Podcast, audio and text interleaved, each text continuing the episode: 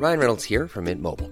With the price of just about everything going up during inflation, we thought we'd bring our prices down. So to help us, we brought in a reverse auctioneer, which is apparently a thing. Mint Mobile unlimited premium wireless. Ready to get 30, 30, bit to get 30, bit to get 20, 20, 20, bit to get 20, 20, bit to get 15, 15, 15, 15 just 15 bucks a month. So, Give it a try at mintmobile.com slash switch. $45 upfront for three months plus taxes and fees. Promo for new customers for limited time. Unlimited more than 40 gigabytes per month. Slows. Full terms at mintmobile.com.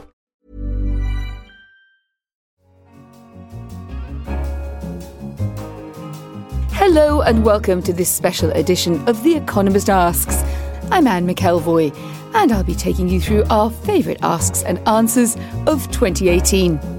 This year, we asked big names some of the big questions we thought you'd like answers to.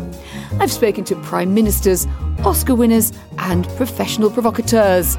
From Steve Bannon to ABBA, let's listen back to the best moments of a tumultuous year.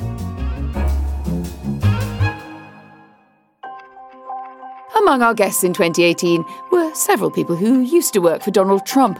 An early casualty of the administration was James Comey, dismissed as director of the FBI in May of 2017. The reasons for his departure centred around his handling first of the investigation into Hillary Clinton's emails, then into Russian interference in the 2016 election. A non partisan career ended under accusations of bias from both Democrats and Republicans. I asked him whether he felt he'd overstepped his role and become too involved in politics. Well, when you're the referee in a World Cup match, are you involved in football? In a sense, you're on the field and you have to make calls, but that doesn't mean you're on one team or the other or rooting for one team or the other. The FBI found itself investigating one of the two candidates for President of the United States during the election. We were doomed in a way. The decisions I made were all made trying to pick the least bad of terrible options to protect the institution in the long run.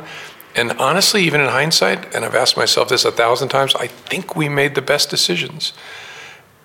Of course, it led to damage to the FBI, but the question you have to ask is compared to what?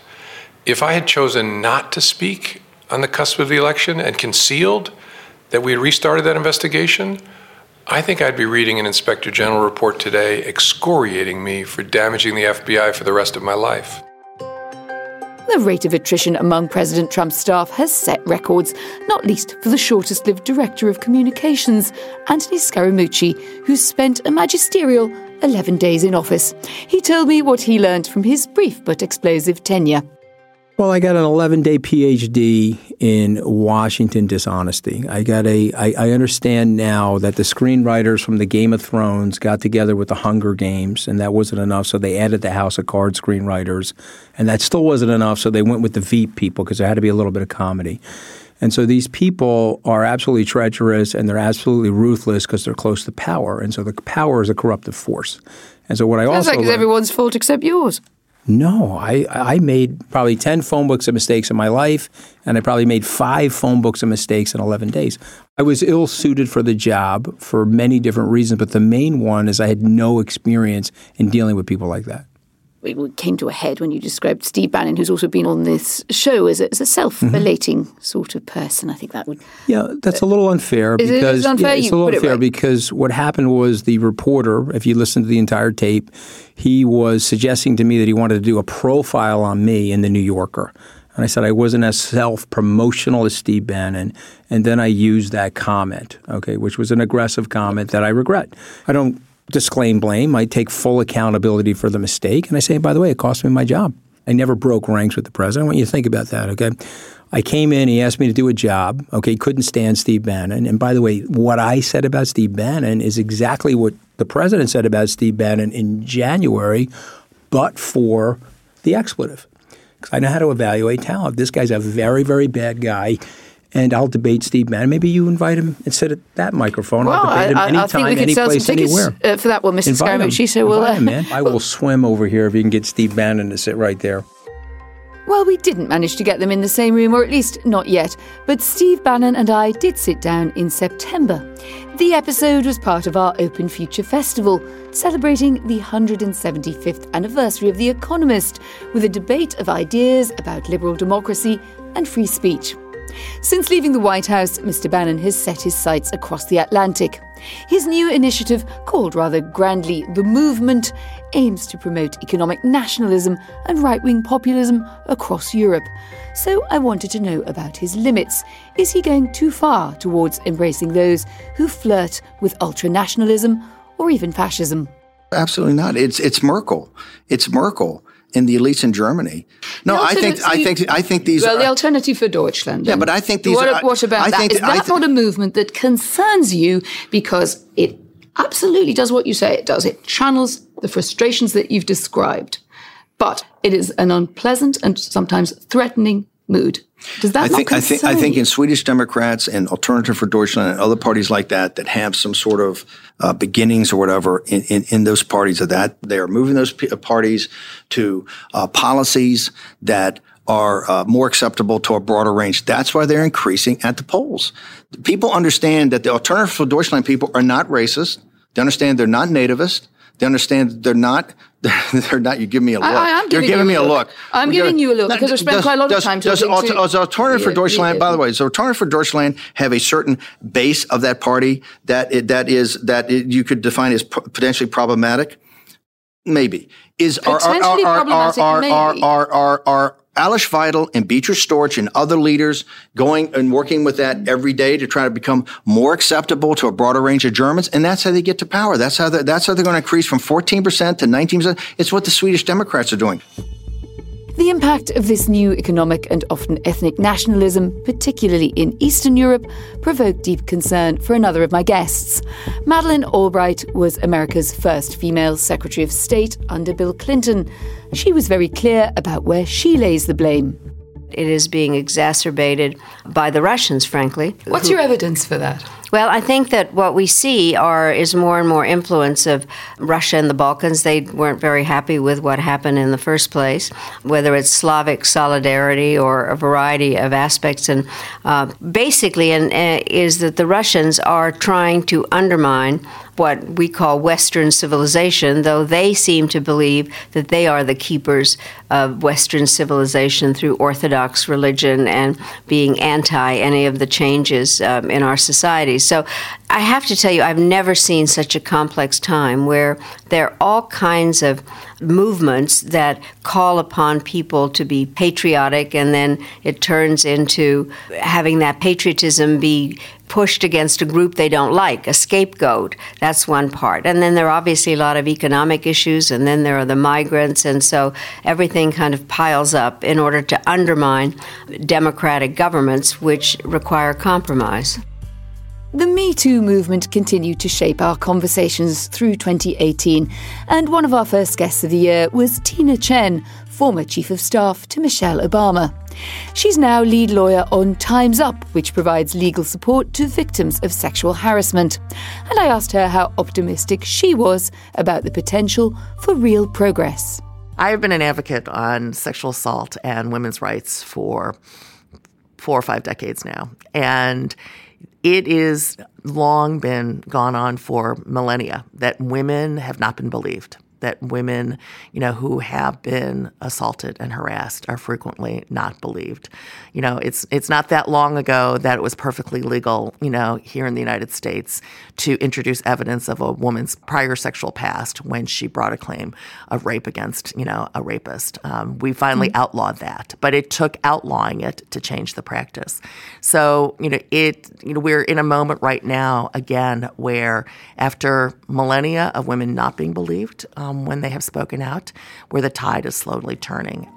The movement started out in Hollywood, so is what's changing reflected on our screens. Sarah Rafferty plays formidable redhead Donna Paulsen in the long running American legal drama Suits. For her, Me Too marked a decisive shift. I had a conversation with Aaron Korsh, our creator, and I said, We have to take Donna somewhere now, now, right now. And he heard me, and I appreciate that. And then when we came into season seven, Donna spoke up for herself and said it was time for her to be a partner at the firm and stepped into a role not perfectly easily. I'm, I'm glad it wasn't, it was a tough road for her, as it would be for anybody to try to make partner and eventually become the COO of the firm. But I was thrilled that he heard me. I think that kind of representation on television is really important. I think it's a really exciting time for women. We're just going to hear more more female stories, and we're going to see more women directing, more women in powerful positions, and I'm really thrilled about that for my kids. But as the year went on, that perception changed. In the autumn, as Me Too turned a year old, a YouGov poll found that scepticism over claims of harassment had actually risen. On our show, Jordan Peterson, a clinical psychologist and critic of liberal thinking, told me why he remains wary of the movement. I think that it risks damaging the presumption of innocence. I mean, there's plenty. Is there more to it than that? Oh, sure. Women, women, women face the the arbitrary admixture of sexual uh, advance and workplace and workplace performance all the time. It's a very complicated thing to sort out, but we don't know exactly what the rules are for governing male and female behavior in the workplace because we've only been working together for about 35 years. We, d- years. we don't know. After 35 years, wouldn't it be possible to figure something out? Not when you're talking about a, a, a transformation in behavior that that's, that's that profound. But men do. not know how to compete you know, millions of women. men and women across the world go to yeah, work together have, day but, in well, day out. But you were the one So- who asked about Me you're Too. the one Me who. Don't is- start with you're the one who. Me Too is a, well, Me Too is an expression of the fact that men and women are having a hard time regulating their behavior in the workplace. Well, who do you agree with? Write to us, radio at economist.com, or we're on Twitter at Economist Radio. We love to hear from you, and you might hear your magical words read out on one of our shows. We pride ourselves on asking the right questions here on The Economist Asks, but not all of my guests like to draw breath long enough to be asked. Bishop Michael Curry captivated a crowd of Britain's great and good and millions of television viewers with his powerful sermon at Prince Harry and Meghan Markle's wedding in May. This way of love, uh-uh. This way of love. I know, no, no, sorry, no, but no. Let me to be a finish. Let me finish. No, no. conversation. Let me finish. Hold No, on. it's not a sermon, Hold on, my sister. Hold on. Hold on. Hold on, my sister. Hold on. This way of love changes everything. It makes space for all of us. That's what we saw, and that's the hope for all of us.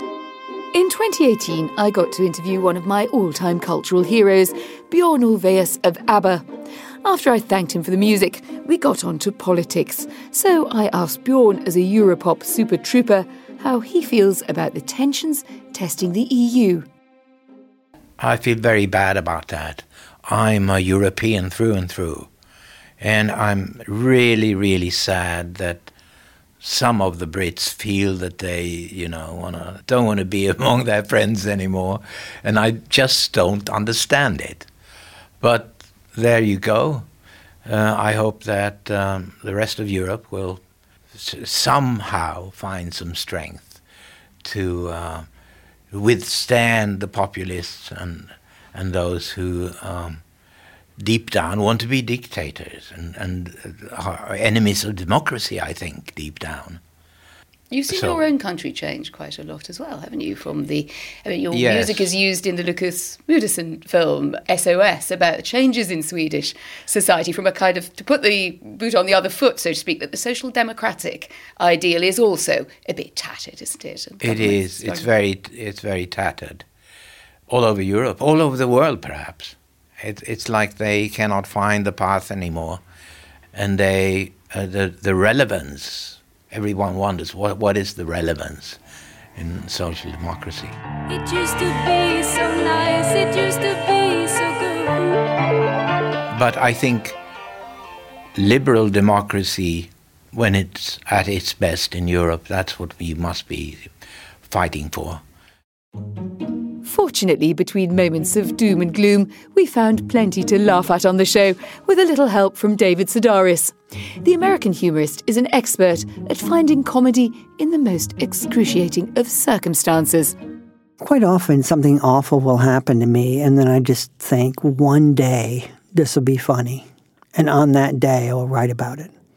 One thing that stands out is that uh, when I first moved to Paris, I got a kidney stone.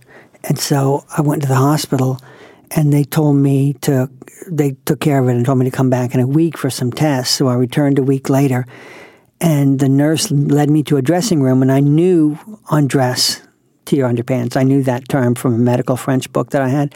But then she said, oh, and I said, what? And she said, oh, you can only ask twice. You can only say what twice. So I go into a dressing room and there are two doors leading out of it.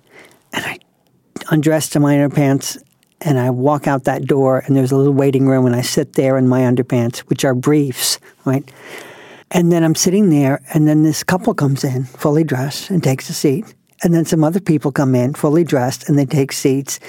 And I am the only person in his underpants in that room. And I'm thinking, oh, she must have said something about a robe and she must have said something about the other door. But I feel like if I get up and return to the dressing room, I'll look like a fool. It's got So sort of instead- Monsieur Hulot kind of quality to this scene, hasn't it? And I, I'm not comfortable at all, like with my shirt off, let alone my pants off. And I just remember sitting there thinking, one day this will be funny. Today's not that day, but the day will come when it is funny to me. Here's hoping. So much for our whistle stop tour of the best of 2018. If you're not too dizzy, leave us a review on Apple Podcasts or wherever you listen. And if we've missed out any of your favourite moments from the year, or you have a burning question for The Economist Asks to answer, well, do let us know. For now, bring on 2019. See you there. I'm Anne McElvoy, and in London, this is The Economist.